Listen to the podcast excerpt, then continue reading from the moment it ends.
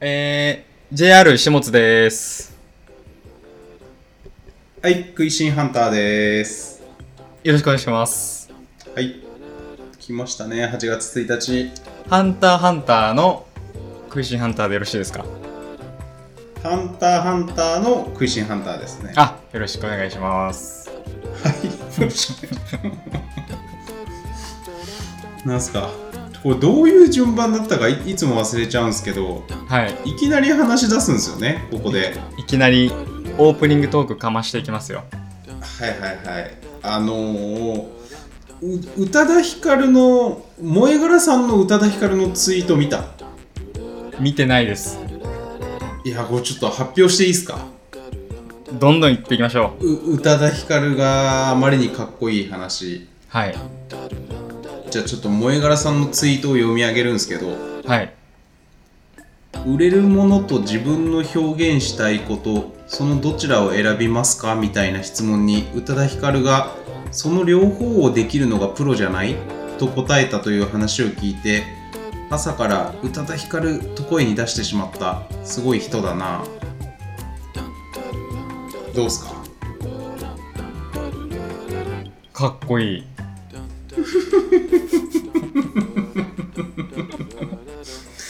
あんま響いてないですよね人並み、人並みぐらい。ね人並み あとノーミュージックノーライフのあのタワーレコードのポスターも最近あったんですけどはいはいはい。宇多田ヒカルの、えーここれもそうそうそう宇多田ヒカルのポスター読み上げていいですかはい。宇多田ヒカルの言葉書いてあるんではい。 Q- QA Q&A 形式になってますはい。今をどのような時代であると思いますか時代と関係のないところで生きてきたので分かりませんその中で音楽はどのような役割を担っていると思いますか音楽に責任はありませんこれです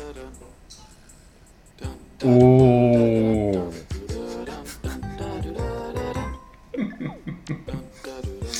マジ であんまり響いてないやんいや人並み響きです。ンガンに人並みの響きです。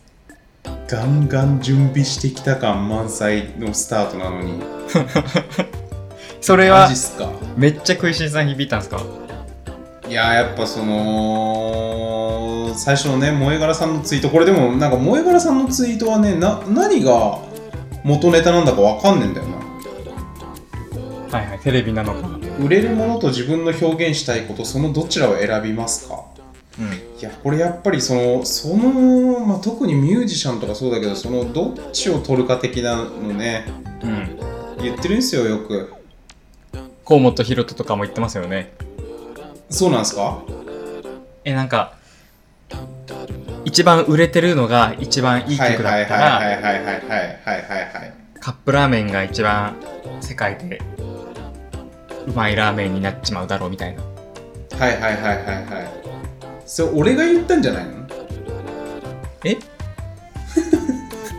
俺が教えたんじゃないの始末にいやいやいや僕ではない中2ぐらいの時から知ってましたよあマジではいカップヌードルねはいいやでも俺さだからその河本大翔が言ってるのはさああれでしょそのだから売れてるものといいものは違うっていうことを言ってんだよねそうっすねそうですね俺それ異論を唱えたくて結局さうん一番うまいラーメンってカップヌードルじゃねって思うんだよねなるほどだって一番食ってるでしょ実際カップヌードルをはい一番だか食らってる一番うまいラーメンってカップヌードルなんだよつまり宇多田ヒカルの言言ってでるこ宇多とです田よヒねカルはカップヌードルの CM もやってるからね一時期やってたからいやもうじゃあもうスポンサーへの忖度じゃないですか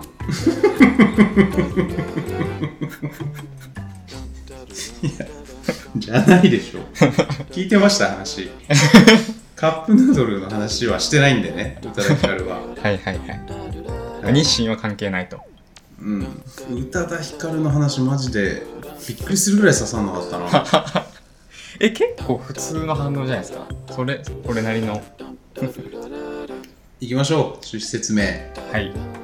えー、まあ、下食いラジオというラジオでして、下津と食いしん、僕下津と食いしんさん、クイシンはい、の2人のインターネットユーザーによるラジオですと。で、毎月1日に配信していて、これがもう今多分11回目ですね。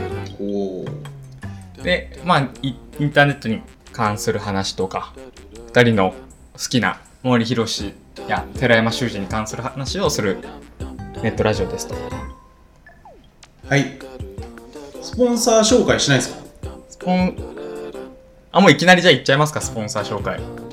行っちゃいましょえーこの番組は、えー鳥博文さん、フーリガン野崎さん、渥美クライマックスさん、きよぴっこさん、中堅さん、コリナさん、キムカズさん、鹿児島ユナイテッドカフェさん、三谷さん、荻ゆかさん、森蔵さん、チェコ月さん、安藤岩尾さん、ヨッシーさん、みほぞのさん、ひろざるさん、ミッキーさん、よしひろさん、西19ブレイキングニュースさん、ネンドロイド村友さん、渡辺達明さん、ガージーさん、栗原さん、かなめさん、なゆさん、コオロギさん、ズーミンさん、みさきちさん、かぼちゃさん、なるみさん、中里ゆうじさん、あとうすさん、ゆうやかいさん、ダーマスさん、最初あさみさん、たむけんさん、井本義孝さん、高下洋平さん、おしり革命洋介さんの提供でお送りしています。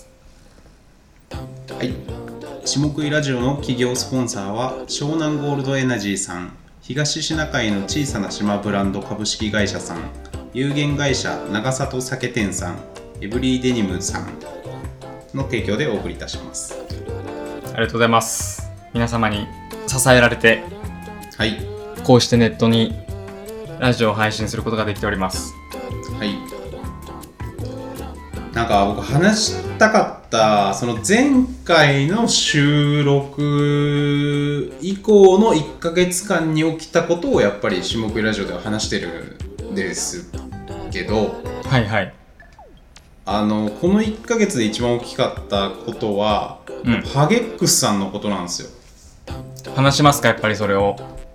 あのー何かっつうと「ハテナブログ」っていうブログでブログ書いてた人でうん。ブロガーさんですねが、まあ、さ刺されてはい。亡くなった事件っていうのがあってねはいはいはい。博多博多ですか福岡の福岡で。博多でこうなんか通り魔殺人みたいなのが起きたって言ってニュースになってわーってなったら、それがハゲックスさんだってなって、うんネットが大変なことになってたんですよねはいはいはい。うんちょっとただちょっと1ヶ月前のことなんでだいぶ忘れ始めてはいるんですけどもう風化どうっしすか始めてるんですかね。8月1日。風化してますねいや、その刺された場所が、福岡グロースネクストっていう、なんか昔のはいはいはい学校の跡地はいはいはいなんですけど、僕、はいさ3月、いや違うわ、5月ぐらいにイベントに出てるんですよ、そこで。へえその会場イベで。ントに出てるっていうのがもものすごい偉そうですねいやいや、イベントに参加してる。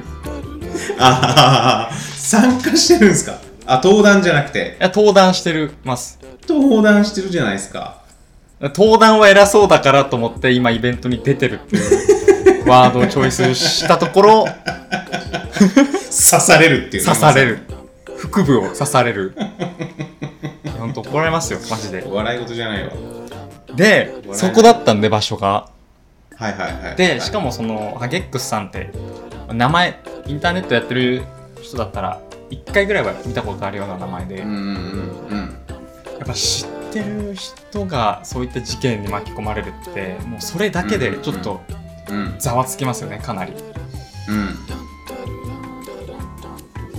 うんうんざわつきましたか周りは周りは分かんないですけど僕はざわつきました下津さん今リモートワークなんですよねはいで僕もまあまあまあ個人事業主じゃないですかはいだからなんつうのあ朝出社してみんなに会うみたいなことないじゃないですかはいはいはいうんだからなんか共有するタイミングないよねそういうのああこんなことがあったよねみたいなそうそうそうそうそうないないです今昨日ええっ、と今日収録は17日ではい。夜中にワールドカップ優勝した国決まったじゃないですかはい。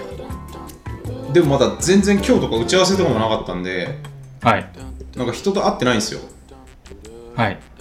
そしたらもうなんかワールドカップどこが優勝しましたねみたいな話をする機会すらないっすようん。ないですね。うん結構普通にないですよね。ないリモートで仕事してたら。 普通にない。リモートワークはねやっぱ寂しいっすよそれはちょっと感じ始めてますね。フリーフリーランスとかリモートワークいいって言ってる人いるけど、ううん、ん。普通にオフィスがあった方がいいっすよねうん。なんか会社だったらさ多分ちょっと喋るタイミングあるじゃんはい。どうだったはいねとか、朝こう、ねちらっと。うんはい。だからなんか蓄積してっちゃいますよね面白いことあったりとかしたら、うんどうしてますどう処理してますツイッターにツイート。ツイッターと下食いラジオですねはいはいはい。はいはいはいあとまあ、誰かの LINE に投げるとか。そうっすねでも、クイシンさん今アシスタントがいるから喋り合えてるじゃないですか。はいはいはいはいはいいやー本当にアシスタントとかチームとかはねいいいいっすよやっぱ話し相手がいてうん。寂寂ししいいな。フリーライターおじさん寂しいですね。ほん本当にでもまあそれはあるんじゃないですかやっぱなんかそのパッとねなんかこういうのどう思うとか、うんそういうの相談できる人いないですもんね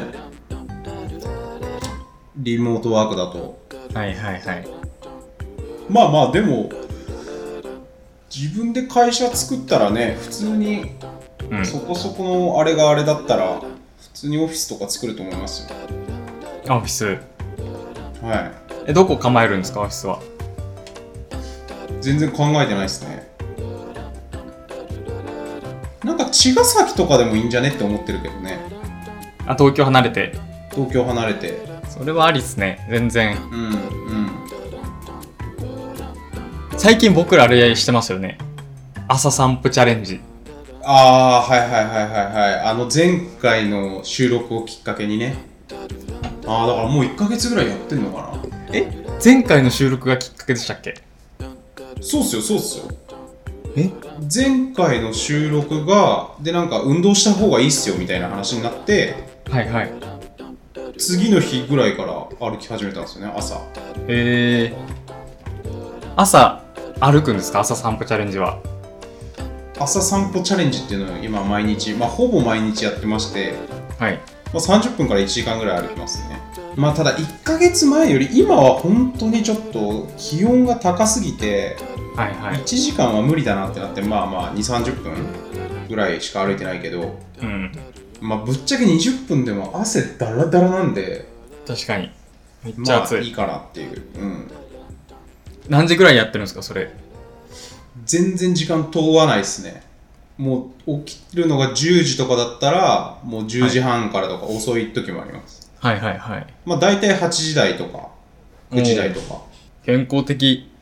そうっすねいや僕なんかよくそのフリーの人とかって昼まで寝てる人が多いのか何なのか分かんないけどはい。めっちゃ朝早いっすねみたいな言われるんだけど早くないっしょ確かに。普通。 8時まあ大体8時ぐらいですね起きるのうん。まあでも7 IT 40系ってちょっと遅いですよね、基本。9時出社、うーん10時出社。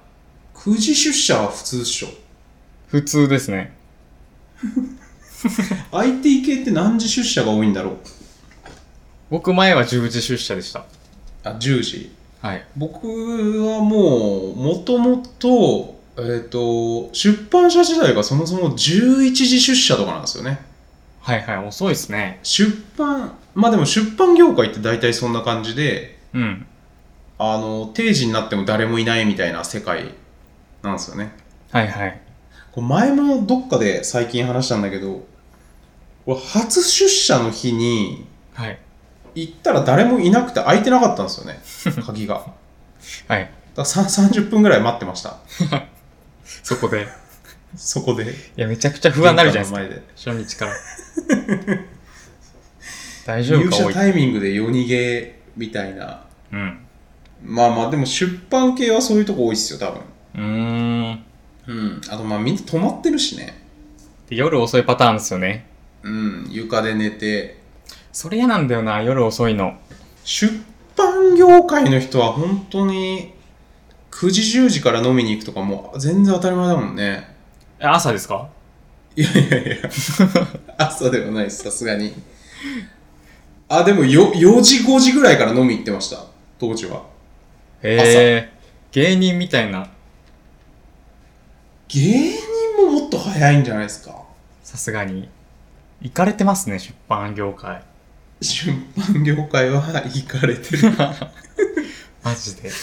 出版業界は行かれてるよねまあ IT 業界も遅いっすよね飲み始めるのそこそこ遅い、遅いです。8時、9時あ。8時8時半はね普通っすよね僕、鹿児島に今住んでるんですけど、はいその、引っ越してきた直後ぐらいに、仕事終わって家帰るとき6時ぐらいなんですけど、はいはいはいその繁華街通ると、もうはい6時とかで、なんか閉めてるぎゅうぎゅうグループとかあるんですよ。ああ6時半とかではいはいはいでもまはいはいはいはいあ、5時に上がって1時間サクッと飲んでたら、まあそうかみたいな。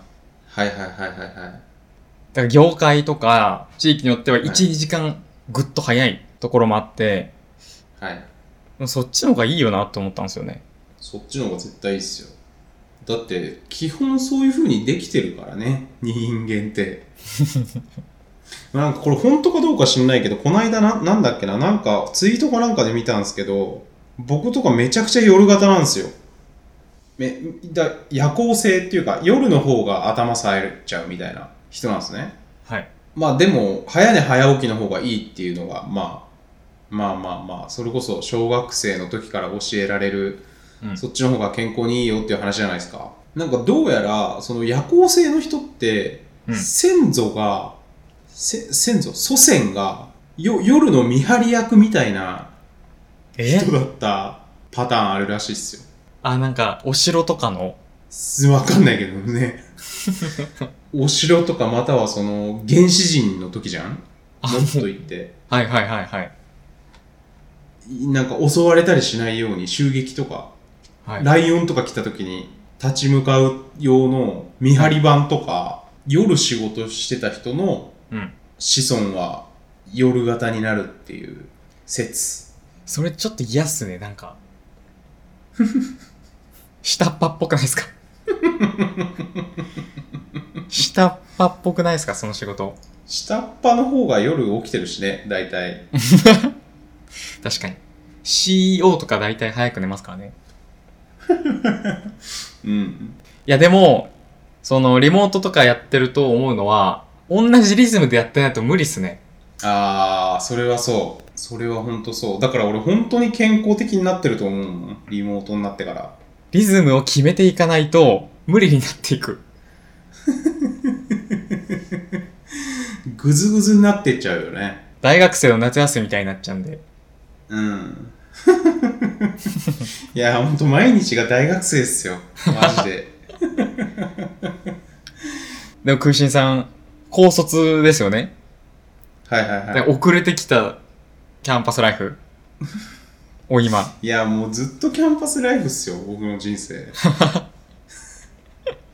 確かに。ギリギリ。文章が売れなかったらね、もう、ニートですよ。まあ、親がめちゃくちゃお金持ちだからいいんじゃないですか。いやいや、そんなことないですよ。普通の一般家庭です よ。はいはい。いや、いいですね。でも、朝散歩チャレンジ。これおすすめしたいですね。ぜひ、いろんな人朝に。散歩チャレンジはみんなぜひやってもらいたいですね。うん。なんか、おすすめとかって、もう人それぞれだから、もうあんま言ってもしょうがないんですけど、朝散歩チャレンジだけは全人類におすすめしたいですね。うん。あの、朝運動をするっていうのと、まあ、うんセロトニン、セロトニンってなんだっけセロトニンを出すんだっけ浴びるんだっけセロトニン、あの、朝光とか日光浴びると、セロトニンが出てくるんです、体から。分泌されるんで体から分泌される。はいはいはい。セロトニンはいいですよね。す。はい。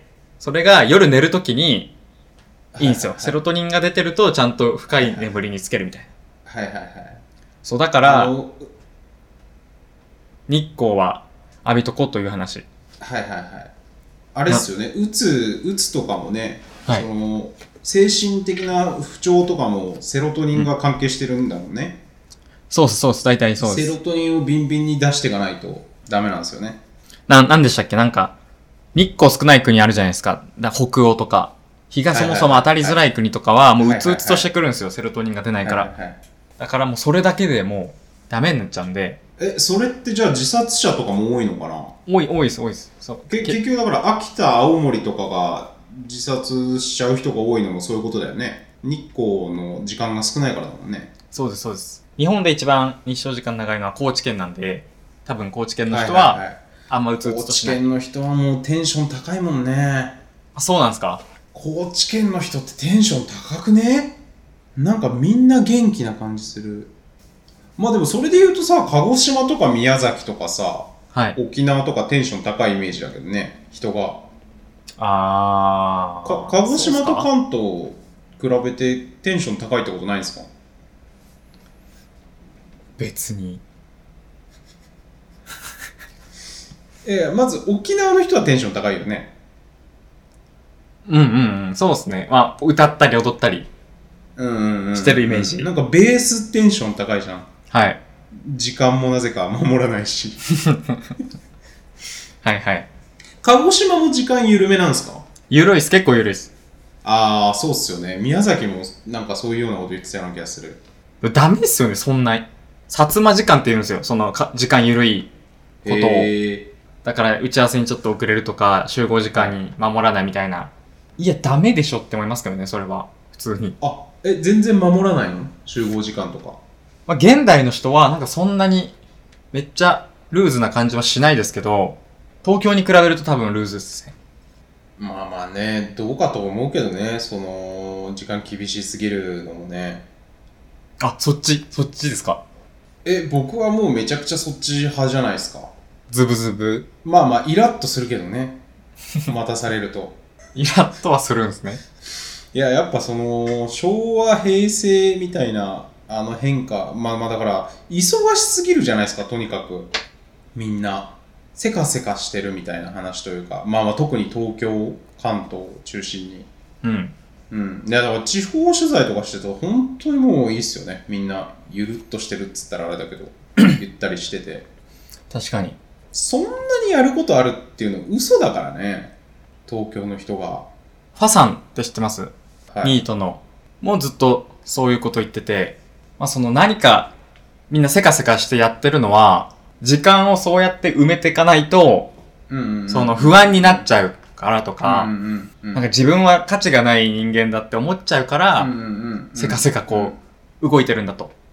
そうだよなとか思いますけどうんうんね。うんいやだからなんかサラリーマンとかもさ、うんなんつうの昭和のサラリーマンなんてもうゆるゆるだったと思うけどねだってメールとかすらないからさああ、はいはい。ななんつうの別のフロアの人に書類を届けに行くとかなんかわかんないけどそういうなんつうの無駄な時間というかバッファーがめちゃくちゃあったはずなんですよねで今の人たちはさなんかメールとかでさとにかく即レスしなきゃいけないみたいなうん。世界じゃないですか、だから結局デスクに8時間座ってなきゃいけないけど、うん実際集中できてるのって34時間ではいなんか結局ぼんやりしてる時間とかあるみたいな感じになるじゃないですかそれ意味ないっすよねうん、全然意味ない。誰かが旅行行って買ってきてくれたお土産のまんじゅうの話とかを3、40分ぐらいみんなで立ち話したりとかしないとダメっすよ。はいはい。なんか台湾 の。え、何この川みたいな。もっちり感やばくねみたいな話してないと、あ、カチカチ、カチカチだね、このパインケーキみたいな話。あ、俺が知ってるパインケーキよりカチカチだなみたいな。どうすか部長部長の知ってるパインケーキより硬いっすかみたいないやでも昭和はそうじゃないですか実際、知らんけど知らんけど多分そうだと思ううん。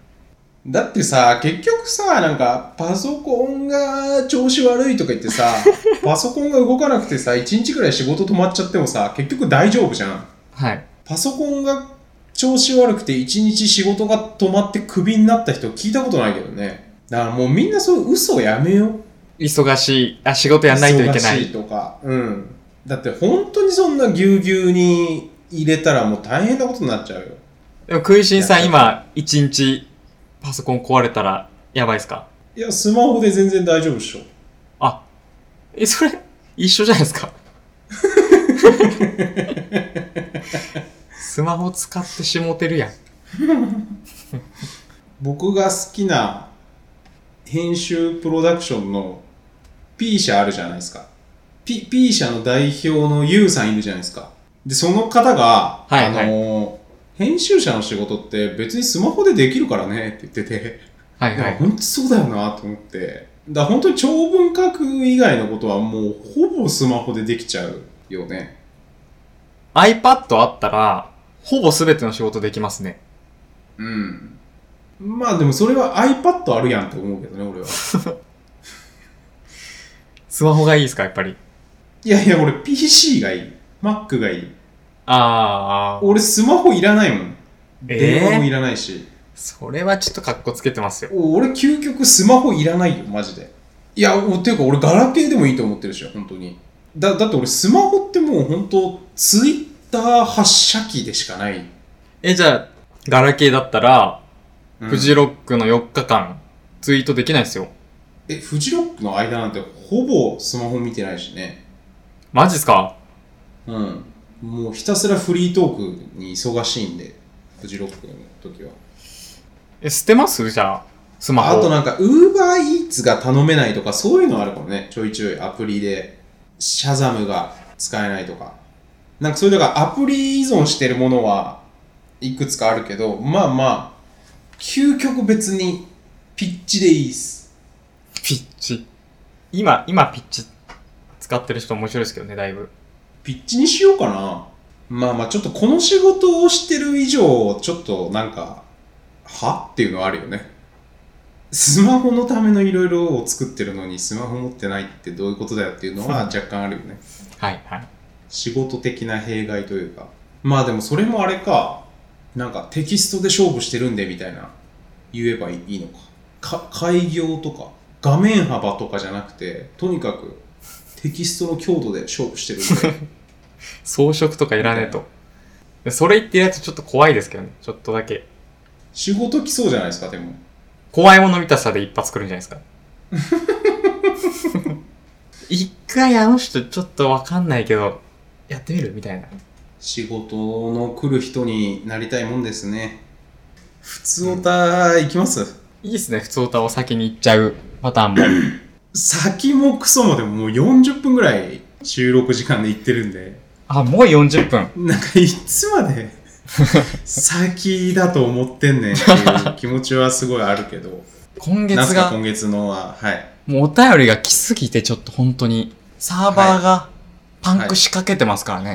はいはいはいはいはい厳選に厳選をしてちょっと読んでいきたいなと。 こ今回本当にあの申し訳ないんですけどいくつかボツというか選んでないのがねありますよね 今回っていうか毎回あるんですけどこん いやいや、毎回鬼のようにありますよ、それは。うんうんうんうん山のように没にしてうんる。まあでもよ読まれなくてもあのーめげずにねまたお便りをいただければなとあと始末がなんかお便りの書き方みたいないいお便りとはみたいな書いてたよね、ブログエントリーあー読んでくれましたかはいはいはい読みましたどどう思いましたいや、うん。納得って感じです。 納得納得って感じです。刺さってね ー。全く刺さってねー。そんな、紆余曲折ありつつ。読んでいきますか、じゃあ。まずは、ぶっこみお悩み相談のコーナーから。はい。えーラジオネームガストで、中盛りポテトフライを食べながら投稿していますさん。男性の方ですね。下津さん、くいしんさん、こんにちは。先月のラジこオん、にちは。あ、こんにちは。先月のラジオ、お二人の絶妙な友達感のある掛け合いにニヤついて聞いていました。僕は人のあらを探してしまうようなクソみたいな性格なのですが、他人の行動で、こいつ嫌いやわーって思うような行動ってありますかそしてそれは具体的に誰ですか お聞きしたいです。ちなみに何笑 いですかはいはいはいはい。ちなみに僕はベタですが、くちゃくちゃ音を出しながらご飯を食べる人がで嫌いですと。あありがとうございます。あ、くちゃ、くちゃ食いみたいな。ななんだっけくちゃく、ちゃらくちゃらーみたいな言いますもんね。まあ、それは、やっぱちょっと俺俺も嫌だけどな。あんまり、くちあゃのくちゃがすごいと。僕が途中で笑ったのは、あの、が具体的に誰ですかって、あの前回の放送のノリですよね、これ。はいはいはいはいはい。伝わりますかね、これ。はいはいはいはい。それを、ぶぶぶっこぶめっこめお前らぶっこめよっていう話ですよね。はい。うん。こいつ嫌いやわって思うような行動、ありますか、うん豊臣さん。ないですね。ない。はい。僕これ本当になんか人格なんかの障害なのかもしれないですけど、はい。あのー気に入らないことがあったら記憶からなくなるっていう特技というのか特性を持っていて、なんか嫌だなって思うことあるんかとは思うんですけどなんかマジでその記憶に蓋を押されちゃうんでなんか嫌いとか嫌な人みたいなないんですよね本当にその瞬間は思わないですかうわ、これ。うーんまあまあ思うんだろうねうん。その思なんか道端でこう睨まれるみたいなななんていうのぶつかってチェーみたいなそういうのは嫌嫌やわーって思うけどなんかそんなにその嫌な人に出会わないううーん。嫌な人って出会いますそんなだから俺世の中がさそのみんな職場の悩みとかがさすんごいしんどいわけでしょ上司のことが嫌嫌いではいはいはい。なんかそんな嫌なやついるっていう感じになっちゃうんだよねそれはなんだろう感度がもう、ゆるゆるなのか、嫌いだからやっぱ嫌われちゃうんじゃないですかあ、人のことまを。ず相手のことを好きになると相手も基本的には好いてくれることがね限りなく多いと思うんで愛の放出ですよあれみたいなこと言いますね。あ十字架のや つ。キリストキリスト。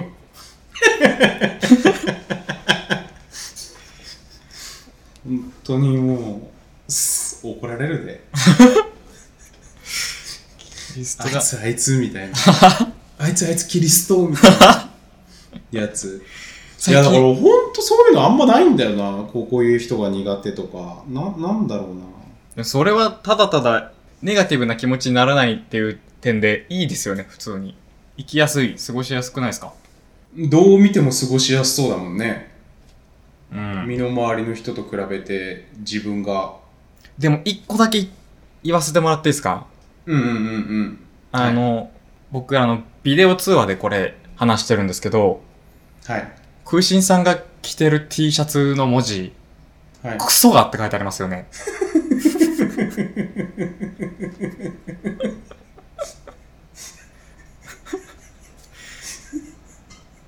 書いてありませんそれはまた別でしょそのメッセージは込めてないと。それはまた別うんはいはい。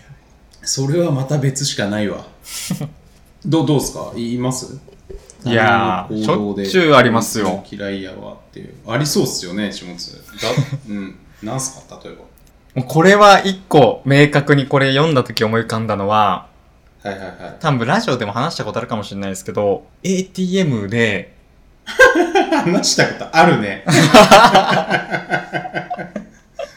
ちょっと新しいの用意しといてや。ATM で時間取りすぎの人ね。はいやそう、まあそれが一つ。いはいはい。僕新しいやつも行きましょう。はい。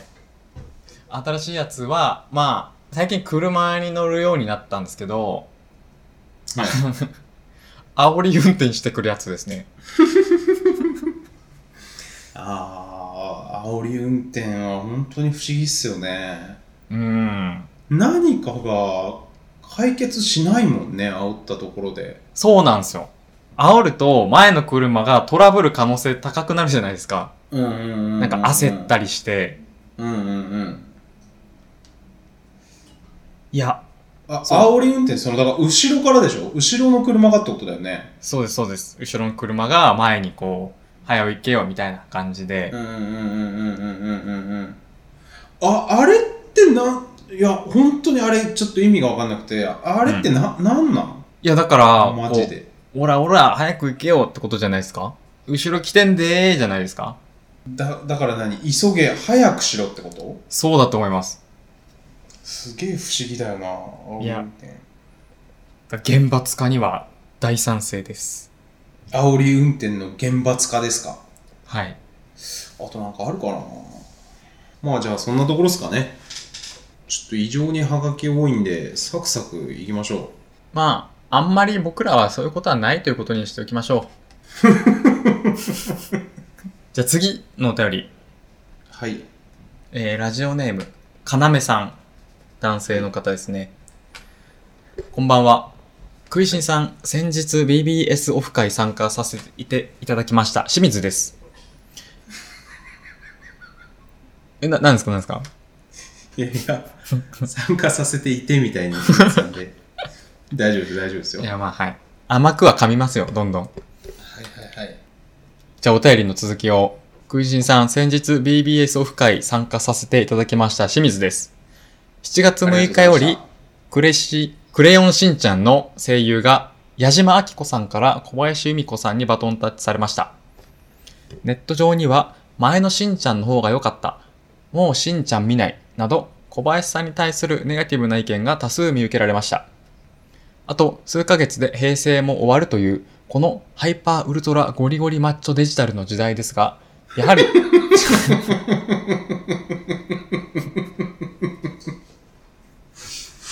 なんすかなんすかえなんすかハイパーちょっとウルトラゴリゴリマッチョデジタルの時代はいですが、やはり日本という国は変化、多様性を受け入れる土壌が乏しいのかなと思うと、なんだか悲しい気持ちになります。ひょっこりはんが BGM を無断使用していたせいでしょうかぜひ、下津さん、空人さんのご意見をお聞きしたいです。というお便り、ありがとうございます。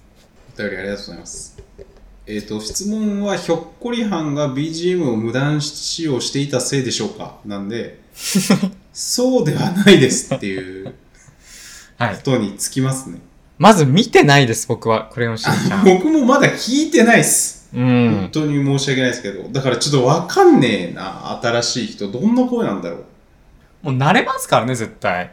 時間が経てば。時はね、無情なほどに、すべて笑い流してくれるんで。うん。なんか今日、名言っぽく言うのがちょっと流行ってますね。サンプリングミスターチルドレンですけど。 うん。まあまあ、だからネガティブな意見っていうか、文句言うだけいいっすよね。文句を言うけど、結局みんな受け入れていくんで。逆に、逆に考えると、声優入れ替わって、バッチリハマることなんてないですからね。変わってるんだから、うん。普通だと思います、この現象は。本質的ではないということですね。じゃあ、ここでネガティブな意見を言うのは。だって、ゆずの片っぽがなんか知らない人になってた ら、誰ってなるじゃないですか。うん。もうゆず聞かないってなるじゃないですか。うんうんうんいうやん。その人が上手ければ、うん。あ、やっぱなんだかんだゆずいいよねってなる。岩沢さんが岩迫さんとかになってて、うん。こっちのコーラス周りだよねってなるかもしれないんですよ。うん、だからこれは、まあ、そういうものゆ。ずが一人ずつ入れ替わって全員小袋になったらそれはゆずなのかひつえ、一人ずつチェンジしていくんですか小袋と。なでもまあモーニング娘。なんてそうだからね全員入れ替わってるわけじゃんはいはい。ああ、なるほど。実態は。何が本当のゆずなのかっていうのはもう自分で決めるしかない世界ですよそうですね。似たようなことがでも起きてますよね。声優ってもうほぼだって、アイデンティティじゃないですか。アニメの。それがね、入れ替わるという次行きますかはい。じゃあ、三つ目のお便り。ラジオネーム、移動の神さん。神は神様の神ですね。えー、下食いさん、こんにちは。先月号、ぶっこんにちこはみ。ちょっとこの 、あの、ちょっといいですかちょっといいですかなんすかいや、この、こんにちはの掛け合いが、 全く合わねえなと思って。うん。これ僕、半年ぐらい前からうすうす気づいてたんですけど、それが、あの、他人の行動で、こいつ嫌いやわーって思うときですよね。こんにちはのタイミングが悪いっていう。一泊ちょっとじゃあ、置きます、僕が。はい、わかりました。じゃあ、下食いさん、こんにちは。 いやいやいやいや。いやいやいや。ちょちょちょちょっと、あの、もう一回やりましょう。真面目に。はい。良きタイミングで言うんで。ラジオネーム、移動の神さん。ふつおたですね。下食いさん、こんにちは。こんにちは。先月号、ぶっこみ連発で非常に楽しませていただきました。ツイートの多さからも盛り上がりを感じられましたね。優しいっすね。優しい。うん。こういうなんかき気遣い言葉みたいなのがさ、あの、仕事できるできないみたいな評価にもつながるよね。ああ、はいはいはい。あできるできないというよりは、その、やってて楽しいかどうかじゃないですか。はいえ いや、何がですか仕事そ、その人とコミュニケーション取ってて楽しいか楽しくないか。ああ、そうそうそうそうそうそうそうそう。だからコミュニケーション取ってて楽しいということも、うん。あの、仕事上では求められてるわけじゃないですか。はいはい。それをなんか、今一度みんなもう一回考え直した方がいいんじゃないかなと思う瞬間ありますよね。やっぱすごい人はさ、なんつうのあの、まあ、女性が多いですけど、なんか、お体、ああまりご無理せずに、お体、ちゃんと休めてくださいね、みたいなはい。こと言う人とか、うん。すごいなって思っちゃうんですよね。なんかそれこれちょっとやらしいかもしれないですけど、ちょっと言っちゃうんですけど、うん。それが、あの、勝瀬さんのほう。マネージャーをやってる人がいるのよ。ほう。真夏さんっていう人なんですけど。はい。で、真夏さんと会う機会があって、メッセンジャーのやり取りをしたんですけど、それがね、なんかすごかったんだよね。その、気気。遣い力みたいなのが。はいはいはいはい。だからこの人やべえなってなってるのが今です。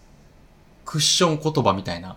クッション言葉みたいな。ビーズクッションみたいなのがもう、すごいわけですか。そうそうそうそうそう、トゲトゲしさがないっていうか、うーん。マシュマロ言葉ですよ、だから。うんうん。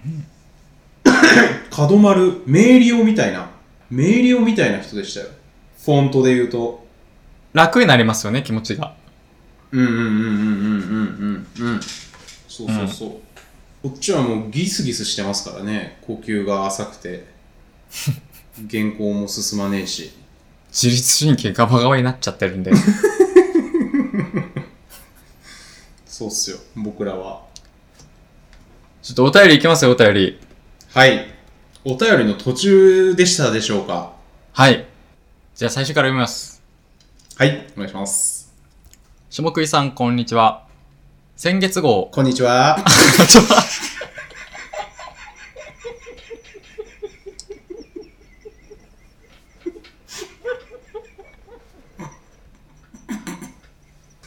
やめますわ。あ の、こんにちは返すの。そもそも。はい、はい。返すから良くない。はい。もう今、もうコンビだったらもう解散してますよ、今の。危ねえ、これ。キーボードに吹いてたら、危ないっすよ。いや、水を吹き出したんですか はい。えー、じゃあもう、もう一回気を取り直して、ちょっと、じゃはい。もう、もう言わないっすね。だから、こんにちはは返さないっす。あ。はい。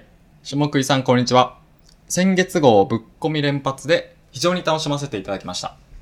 ツイートの多さからも盛り上がりを感じられましたね。さて、下食いさんに質問なのですが、お二人は好きなものを先に食べるのと、取っておくのと、どちらのタイプですか鹿児島の私の家庭では、桜島の灰がいつ降ってくるかわからないから、お弁当の好きなおかずは先に食べろという教えがありました。でも、私はそれに反発して、好きなものを楽しみにとっておくタイプに育ち、例によって、下食いラジオでも、月初にすぐ聞くのではなく、月末くらいまで楽しみにとっています。でも、そうすると話題に乗り遅れてしまったり、エブリデニムのキャンペーン、前回やったキャンペーンにも、間に合わなかったり、と、ちょっと損した気持ちにもなっており、種目ラジオのせいで持論が揺らぐ今日この頃です。お二人の持論があればぜひお聞かせください。ありがとうございます。ありがとうございます。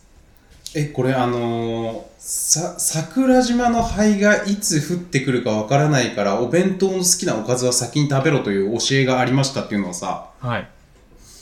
ガチなんボケいや、僕は初めて聞きま した。正直。え、さ、えっ、と、灰が降ってくるんですよね。でも、始末のあ、でも、家というか、住んでる車とかにもだって灰かぶっちゃうんだもんね。はい。いやー、でもほんと地域性って面白いですよね。だって、灰がかぶっちゃう世界なんてさ、知らないわけっすよ、こっちからしたら。じゃあ、ちょっとこの、桜島の灰がいつ降ってくるかわからないから、お弁当の好きなおかずは先に食べろという教えがありましたっていうのは、移動の神さんのオリジナルなのか、ボボケなのか、そのご家庭のあれなのか は謎ということで、まあでも言ってることはすごいわかります。本当にあるんで、こういう状況。どういう状況外で飯食うと、なんか、ハイフってたら普通にジャリジャリしちゃうんで、はいはいはい。パパッと先に食べなきゃみたいな。もう先に、はい。あんまダラダラ。灰降ってても歩いてるわけみんな。それちょ、はちょっと、ちょいぶりだったら。普通に歩きますね。え、目、目に入んないの灰が。入ります、入ります。え、痛いやん。痛いです。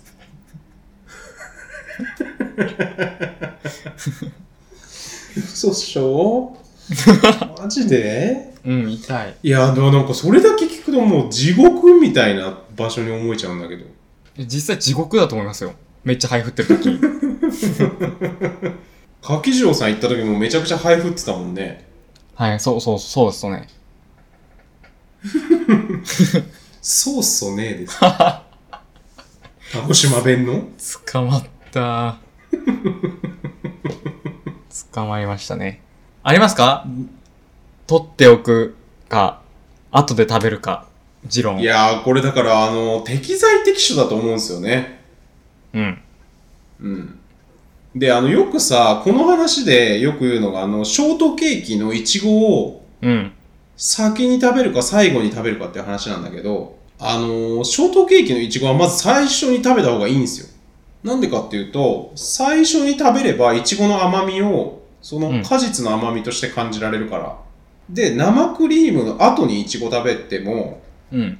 あのな、口の中がもう生クリームの糖分で甘くなっちゃってるから、はい。果実の甘みは得られないわけよ。だかうん。ら先に食べた方がいいと思うんですよね。はいショートケーキのイチゴだったら。はい。適材適所というよりは、物によるってことですかそうそうっすね。そうっすね。あ例えば、あと何があるかなお弁当のおかずは、あーまあまあでも、アートに残すかなああ、おかず後派うん。好きなおかず、後派かもしれない。マックのバーガーとポテトあるじゃないですか。はいはいはい。バーガーポテトバランスね。はい。バーガーポテトバランスっていう、なんか経 済、なんか民族学の指標みたいなのがありそうっすよね。エンゲル係数みたいな。バーガー、僕バーガーポテトバランスは、もはう、い。先に全ポテトいくんですよ。もう。あ先ー、に俺全。も結構それだな。まず全ポテ。 俺も結構そうかもしんない。先ポテト、あとバーガーですね。はいはいはいはいはい。え、それ、理由ありますちょ、ちょっと理由の前に、僕の場合はあれですね、だからもう、ポテトをガンガンいって、はい。たまにバーガーを一口いって、ポテト終わった時点でまだ8割ぐらいバーガーあるっていう状態。ちょい、はいちょいバーガーなんですよ。ちょいバーガー。下津さんはな、なんですかもう全もポうテ、 100ゼロ100ゼロ。それはでも珍しそうだねもう最初、バーガーはもう、見えてないものとして食いますね、ポテトを。まあ、っていうのも、はいはいはいバーガーは袋に包まれてるじゃないですか。はい保温効果高いんですよ、あれ。はいはいはいはいだから、お同じようにほっといても、ポテトの方が冷めやすいんですよ。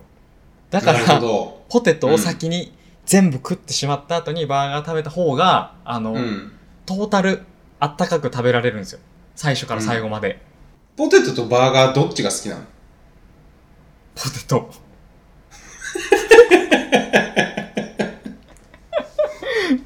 じゃあ好きなもの先食べるってことでいいですかはい。あでもなんかステーキとかだったらあれだなあーなんかやっぱ付け合わせを食べてって、うんステーキがかなり残る状態にしてるパターンが多い,、多いですねあ、謎人参とかを先にもう全部。そうそうですねかなり早い段階でステーキ2口目3口目ぐらいでもう付け合わせをガガッといってもう肉とライスの状態にしてじゃあ結構まあ、だから好きなものを最後に食べるってことですねはい、最後派っすね僕は 最後派。じゃあ僕が先派。はでも、やっぱ基本、ものによる、いステーキはどうですかステーキは、だからステーキは逆なんですよ。もう、周囲から全部行き尽くして、最後に肉と肉。あ、じゃあ、米と肉にする。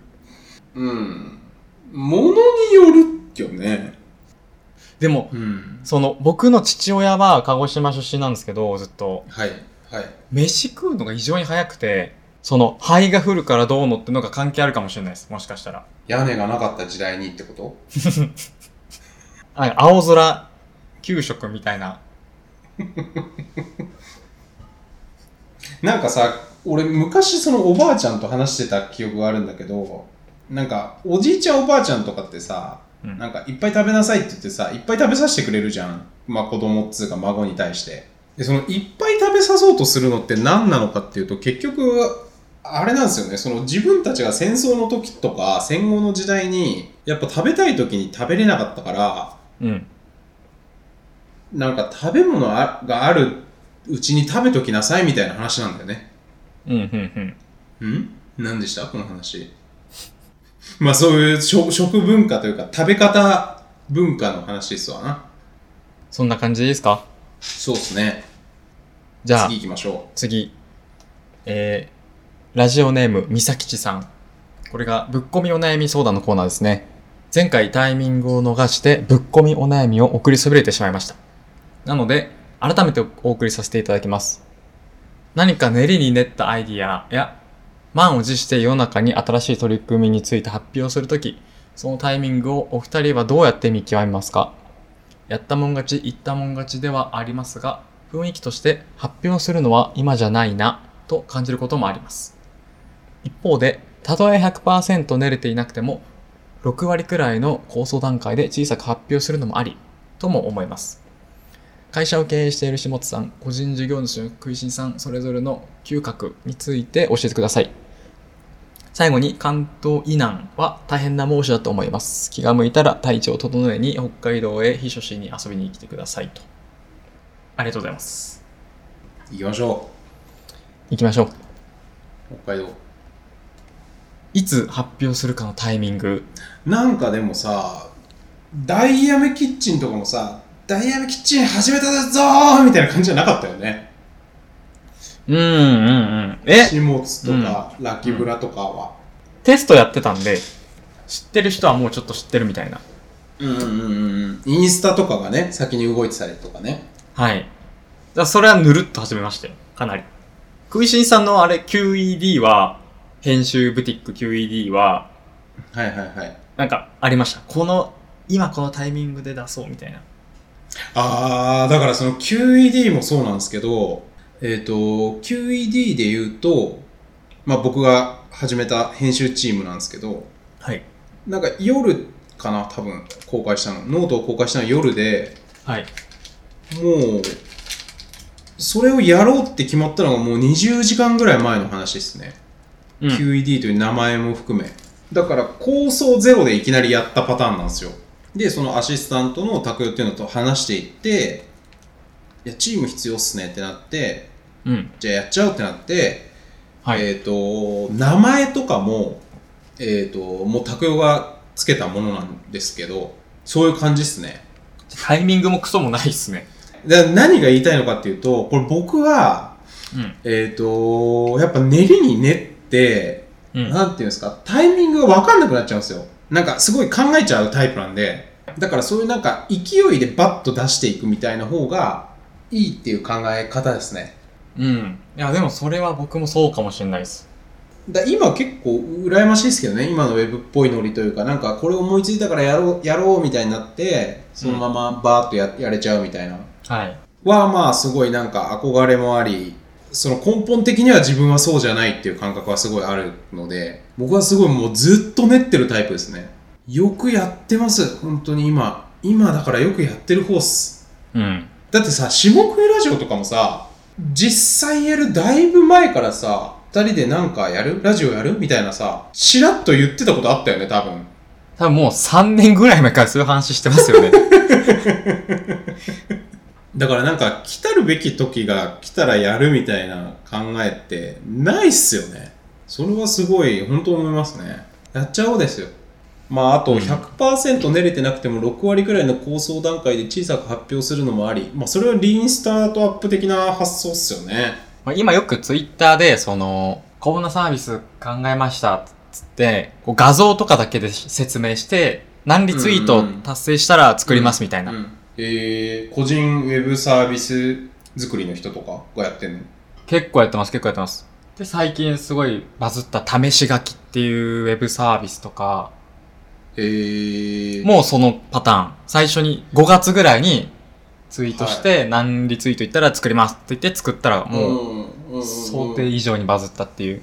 うんだから今それすごいやりやすいですよね。ポルカでまずお金ちょっと集めるとか。うんクラウドファンディングはねクラウドファンディング自体がそういうもんだもんねでもさ確かにさなんかあれは思うんだよなその準備して準備して綿密綿密に準備をしてはいドーンって発表しましたみたいなのが失敗してるパターンみたいなまあ昔からもちろんあったんだろうけどはい。そ目れがにつくというかあ、うんありませんでもそういうことえ、例えばな、な、何ですか例えばはすごい言いづらいんでちょっと言えないんですけ ど言いづらいから言えないんですそれははい。すごい正直に言ってますけど僕自身はまあそういうものもあるねと。うんでもかっこいいというか、なんか美しいのは僕はそっちだと思いますけどね。例えばえちょっと言いづらいんで、ちょっと。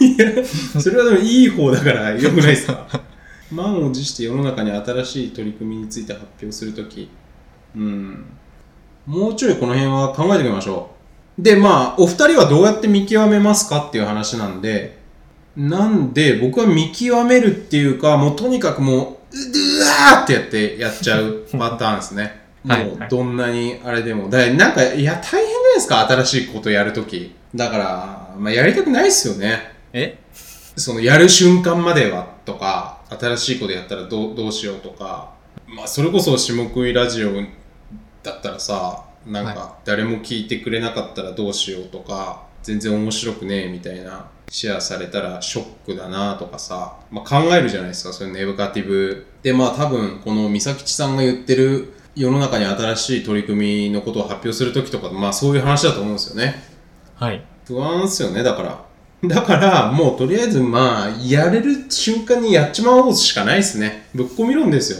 これ、ぶっこみお悩み相談なんで、それ、そういう答えを期待されてたんですねうん。うんまあだから100%かとか6割とかじゃなくてはい。もうすぐっすよすぐ、うん今、もうすぐ今すぐです全部 do, do! はいあ、でも僕らは会社を設立したタイミングはちょっとだけ見計らいましたね。はいはいはいはいはいどうやって見計らうんですかそれ今僕もめちゃくちゃ見計らってるますわそういえばっていう、それはでも、その全はい然、はいはい何月、その、1ヶ月以上の単位では全然なくて、もうはい7月ぐらいに立てることは決めてて、この2週間のうちにどこで出すかぐらいのもうそういう流度。は、半年先にの方がこう、社会の雰囲気良さそうだかうらんそうしようぜみたいなことは全然言ってうなんいうですね。んうんああなるほどなるほどあそれで言うとでも僕そのなんかわざと遅らせるパターンはなんかやっぱあありますね熟成させたいみたいな発酵させたい的なのがあるからなんか本当にパッパやりたくなっちゃうというかもういいじゃんそれでやっちゃえばみたいなタイプなんでだからちょっともうちょっとあ温めなくちゃっていう気持ちになった時は温めます。ちょ、これもうちょっと深掘りたいですね、来月。そうですね。はい。余力があれば。多いですね、お便りが。さすが。じゃあ次のお便り。ラジオネーム、中健さん。男性の方ですね。食いしんさん、下津さん、こんにちは。2017年11月の放送で、下津さんに取り上げていただいた、今日も8時間睡眠というブログを更新している中健です。8時8分に888文字の記事を書いていて、最近は8の倍数と8のつく日に更新しています。取り上げていただいてありがとうございました。さて話は変わりますが、毎年暑い夏になると思い出すことがあります。昔、夏のある日にカレーを作ったんですが、1日では食べきれませんでした。そのため、冷ましてから冷蔵庫に鍋ごと入れようと思っていたのですが、うっかり忘れてしまいました。翌日に気づいた時には完全に腐っていました。腐ったカレーは捨てるのが大変です。固体ならつまんで捨てれるし液体なら流せますがカレーはどちらもできません鍋ごと捨てるわけにもいかず悪臭と戦いながらドロドロの腐ったカレーをお玉で袋に移して捨てましたお二人はこれを捨てるのにとても苦労したという経験はあります か転じてるなぁ普段なら番組内で話さないジャンル狙いの質問です。よろしくお願いします。それではこれからの放送も引き続き楽しく聞かせていただきます。というお便り、めちゃくちゃいいお便りですね。ありがとうございます。カレーの鍋はマジで、海とかに捨てられたらね、そんな楽なことはないです けどね。不法投棄ですからね。 しっかり。ストレート犯罪ですよね。うん。まず、そう、この今日も8時間睡眠というブログがあるんですが、はいはいはいはいはい、はい。めちゃくちちゃおもろしろいんで、あの本当にゃ。はい。おもろ白いですか面白いんで、ちょっとこれはいろんな人に読んでもらいたいですね。リンクを貼らせていただきましょう。まず8時8分に888文字の記事を書いて更新するっていうこのコンセプト、素晴らしい。 8の倍数と8のつく日に更新。だからえー8日とか16、18、 16、18、24、 28 28、32。はないですね。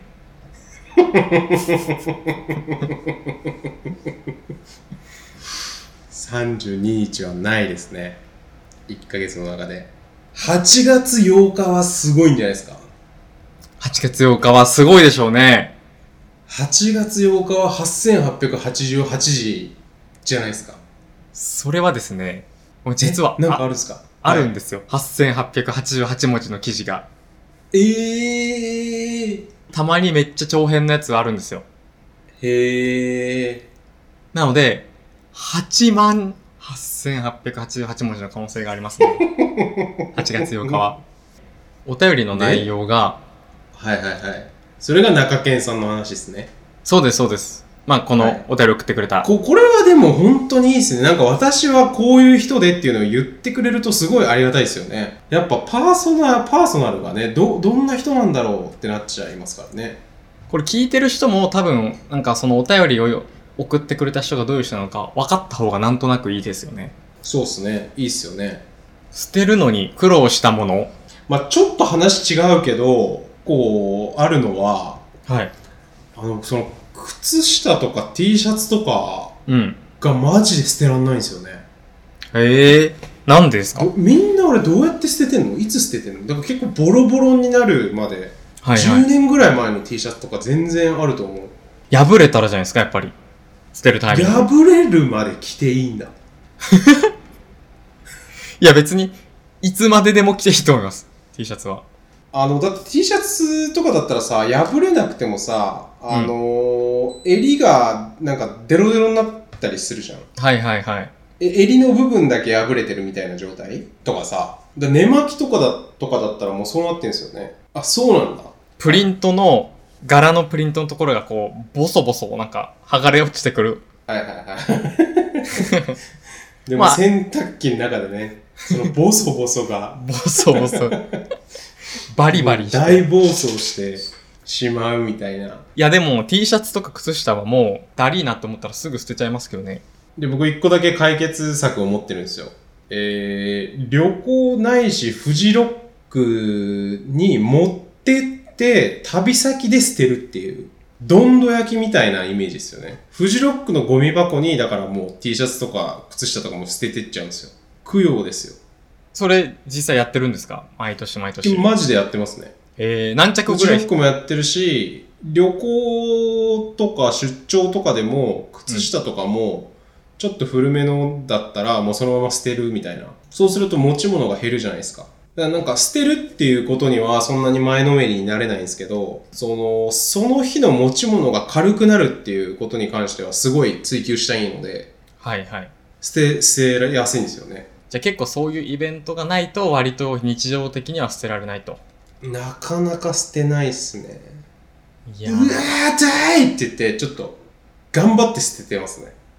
日常で捨てなくちゃいけないときは。 T シャツとかは全然思ったことないな、そういうのは。へえ、え、これもうちょっと古くなってきたから捨てようって、ど、いつ、どれ、どのタイミングで思うの ?T シャツとか。ふと。ジャケットとかはシャツとか。シャツ、ジャケットは捨てたことないです。そ、 そんな、そんなに買ってないから、今まだ一周目。 嘘でしょいや、本当に。い嘘でしょや、今一周目ですよ、まだ。マジで絶対嘘だと思うんだけど。いやマジっすか25なんで今、3、4年とか、もし T シャツ着てるとしたら、一周目の可能性は全然あるんじゃないですか。でも、捨てようと思えばいつでも捨てられますよ。靴は靴。靴も難しくないですか靴はもう、穴。穴靴に穴が開くことなんてある逆に開かないんですか、穴。開かないですね。どこに開くの親指の、あの、根元の、あの、ラバーが剥がれちゃうみたいな話いや、そこ、そこが。靴の底に穴で、水入ってきたりするんですよ、雨降って。うん、うんそしたら、もう、もう年貢の納め時やなという感じになりますけどね。うん。うんだから俺、本当はちょっと靴とかももうちょっとボロボロでも履きたいんだけどなやっぱ東京シティだとさ、なんか仕事のできる人は靴が綺麗みたいな話になっちゃってさ、なんか汚い靴を履いてるのはダメみたいな風潮あるじゃないですか。だから、ちょっとまだ履けるのに捨ててますもんね、靴とか。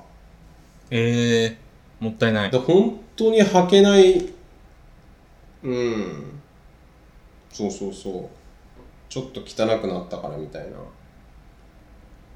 カラーボックスかなやっぱあーボックスは捨てづらい、確かに。粗大ゴミ系はねまあそんなにじゃあまあジャストなやつはなかったということで次いきますかまあ、そんな感じですかね。はいフリートーク25歳にして新しい友達ができたってなんすかこれ僕、これ僕なんですけど、まあ釣り、釣り友達ですね。全く接点なかった釣り友達ができまして、まあ、釣り具屋の店員なんですけど、はいはいはもう人と一緒に釣りに行くようになりましたね、最近。いへえ新鮮ですよ。この年で友達できるの。うんちょっと異論を唱えたくてほう。なんか結構みんなあの大人になったらはい。 25歳にして新しい友達ができたとかなんかひ人のなんていうのかな関係が固定化されてっちゃうから新しい人とつながらないみたいな話なのか何なのか知んないですけど結構ずっと新しい友達とかできると思うんですよね。それはそうだと思う、思いますね。あの、ただ、仕事関係ない人はいとつながるのは超難しくないですかそうっすね。まあだから趣味を持つのはいいっすよね。それって。つまり。結局なんか僕なんか趣味がないというか、趣味が本を、本とか音楽とか、だからもうなんか繋がってんすよね、全部。同じ業界というか。だから、その、友達も、友達も編集者めちゃくちゃ多いっすね。だから一緒に仕事したことはないけど、たまに飲み行く編集者とか。そうなるとね、まあまあまあいだ本当ただ飲んでるだけなんだけど、うん仕事の話というか仕事に関係した話をしてるからはいはい。趣味がねあるといいっすよね全くやっぱ別のクラスターの人と接するのは面白いですね、やっぱり。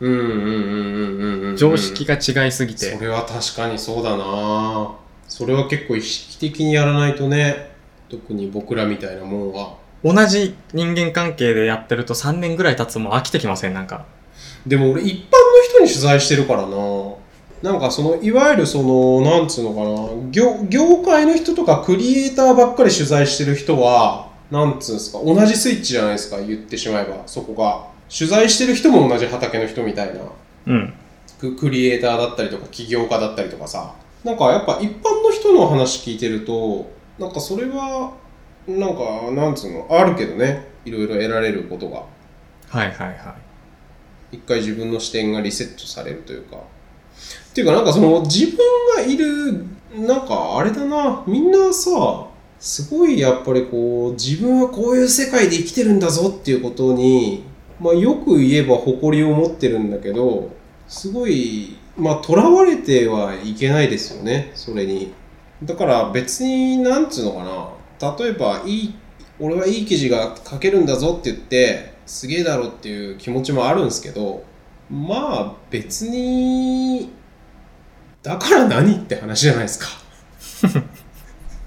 それはなんか常に思うようにしてますけどねだってサッカー選手とかもサッカーやってなきゃ普通の人なわけじゃないですかいうんその自分の見えてる世界だけであんまりいろいろ考えない方がいいんじゃねっていうことを僕は言いたいですいやこれは結構いいこと言ってますねいやあの釣りという新しい趣味を手にしたんですけどはいはいはいはいそうすると今一番やっぱ尊敬してる人ってめっちゃ釣り上手い人なんですよやっぱりなんだろう目ざそこも目指してるんですけどうんうんうん軸が一本増えたわけじゃないですかそこがこう一気にグワッて広がった感じというかうんうんうんうんうんうん僕はじゃあ何やればいいですかねそれはもう自分で考えるしかないんじゃな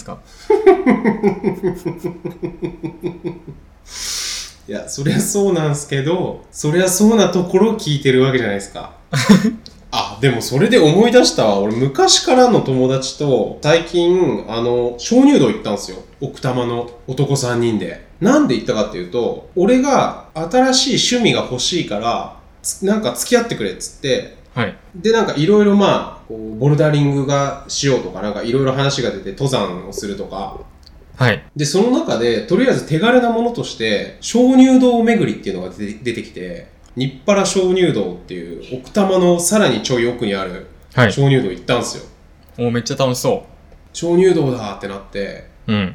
まあ別に鍾乳洞にはハマんなかったです ねえあの釣りってどうやってハマったんだっけ下津釣りは、先知ってる知り合いのデザイナーの先輩と一緒に行ったんですよね、釣りに。海釣りに。えー、最初の一発目はうん。でもともと中学校、まあ小中の時にやってたんですよ、そもそも。ずっととなんで俺もやってた俺もやってた、そう、親とかとやってたんですけど、うんうんうん、なんで俺もやってた久しぶりにちょっと、じゃあやってみるか、みたいな。うんうん、そんな感じ中学生ぶりとか、そういうレベルで。そうそうっす。で、久しぶりにやると、あ、やっぱめちゃくちゃ面白いなって。ももうそっからす、すんなりハマりましたけど。でも、その鍾乳洞巡りみたいなやつを一個ずつやっぱ潰していくのがいいんじゃないですかやっぱ。興味ありそうな。スあとなパんか、でも俺逆にその、はん、あのー、凝り性なんですよ。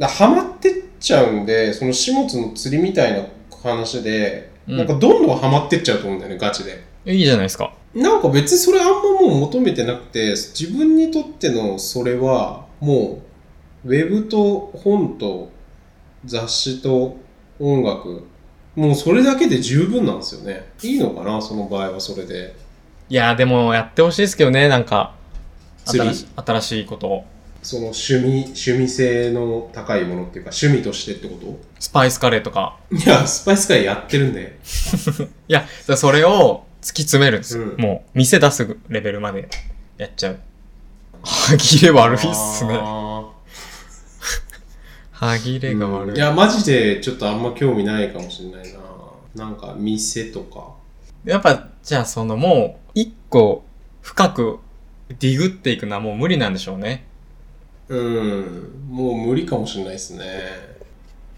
こんなそんな感じですか今今月はそうですねあ、ツイッターで、えっ、と、ハッシュタグをつけてお題をツイートしてったじゃないですか。その中から一ついいですかはい焼肉の席で悲しい話になること絶対にない説。ありますか焼肉の席で悲しい話になったこと。 焼肉で怒られてるとか、ないですけど説教が始まっちゃって焼けないとか、どんな飲食店だったら悲しいなることありそうですか純喫茶とかファミレスとかもう全然もあう、あ別れ話ばっかりでしょ、そんな。こじれた親と再会してみたいな、うんうん確かに焼肉はそれないですねだってうまい肉食おうっつってるんですもんね焼肉はだから結構幸福の象徴じゃないですか焼肉でどの瞬間が一番好きですかうんハラミ焼いてる時 かなやっぱサラダバー取り行った時じゃないですか やっぱりそれはいやちょっとあんまり焼肉屋にサラダバーがある感覚っていうのがちょっとよくわかんないんですけどええいやいやいやもうデフォじゃないですか焼肉屋にサラダバーはそれ鹿児島だけなんじゃんええだって普通に牛角とかもないないでしょサラダバー鹿児島の焼肉屋はサラダバーありますよ基本焼肉キングですか焼肉鍋島です いやだからはいサラダバーのポテサラとライチ取ってる瞬間が一番楽しいですよ、やっぱり。ライチフルーツってことはい。激安焼肉ですかそれスタミナ太郎みた いな。いや、違いますよ、違いますよ。ちゃんえと普、通のはい。サラダバーなんてないでしょいやいやいや、じゃあ、行きましょう、じゃあ今度。そんなん言うなら。いやいいっすよいいっすよ行きますけどマジでわかんないっすわそれだから確かにあのこ高校の時になんかみんなで高校生のみんみんな集まって行ってるなんかすっげえ安い焼肉屋食べ放題の焼肉屋ではい。なんか肉が並んでるみたいなもうそれ取り放題、はい。みたいな店はサラダバーみたいなのもあったけどねサラダも取り放題だし肉も取り放題みたいなだからそういうイメージしかないわ でも、ちゃんとした焼肉屋で、サラダバーがついてくる。知らないですか知らないですね。 いや、知らないっすね。いや、あの幸福を知らないのはちょっともったいなさすぎるな。まあでも、いずれにせよ、悲しい話には絶対ならないですね。だから、焼肉屋みたいなラジオにしたいっすよね。キモクイラジオは。いいですね。そんな感じでいいっすかそうですね。喋りましたね、今日も。喋りました。はまだまだ夏は続きますが、い。今月も、あ、皆様ね、お体にご自愛いただいて、いや、もうその言い方で言ってる人はもう絶対ダメだと思い ます。完全に小馬鹿にしてたんで。いやいやいやいや心の底から皆さんのご健勝ご活躍を祈っていますので私たち下クラジオはリスナーの活躍を、もちろんです。溢れんばかりの笑顔とご活躍をはい。祈ってますので引き続きまた来月ということでありがとうございましたありがとうございました。はい